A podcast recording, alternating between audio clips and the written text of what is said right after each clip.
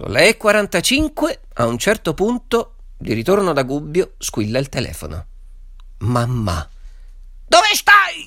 Ne fai più vedere, ne fai più sentire, ti posso piano colpo. Che tradotto dall'abruzzese sarebbe dove sei non ti fai più sentire, non ti fai più vedere, ti possa prendere un colpo apoclettico. A questo punto decido di dirigere la prua della mia macchina verso l'Adriatico. Ma semplicemente così, per scaramanzia, perché lei mi ha augurato un colpo apoclettico. Per scaramanzia, sì, Pescara. Pescara è proprio quella la mia prossima meta. Sì, perché mia madre si trova, indovinate un po', proprio a Pescara.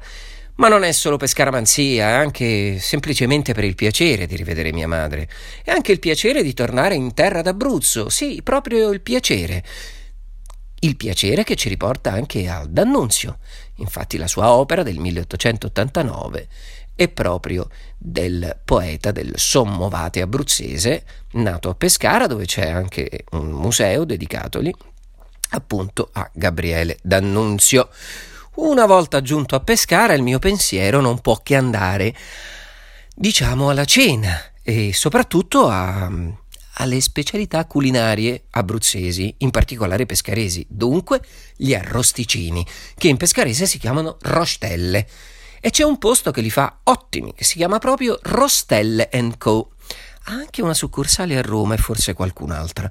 Comunque, la prima cosa che faccio, prendo il telefono e prenoto. Dopodiché, siccome ho ancora un po' di tempo, mi faccio una bella passeggiata sul lungomare di Pescara in direzione nord verso sud.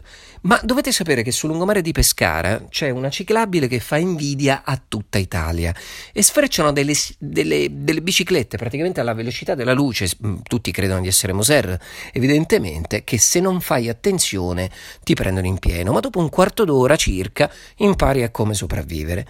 A questo punto dopo aver fatto circa un'ora di passeggiata, mi rimetto in macchina alla volta di Rostella Co ma mi accorgo di avere la testa tutta rossa. Evidentemente ho preso troppo sole.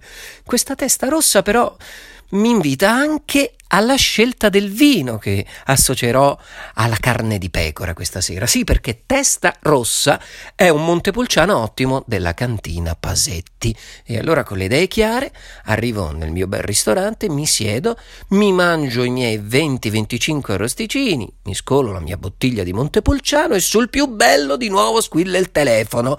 Mia madre, Dosti, vuoi tornare a casa, ti posso piano colpo? E a quel punto da brava pecorella come quella che ho mangiato, torno all'ovile da mamma.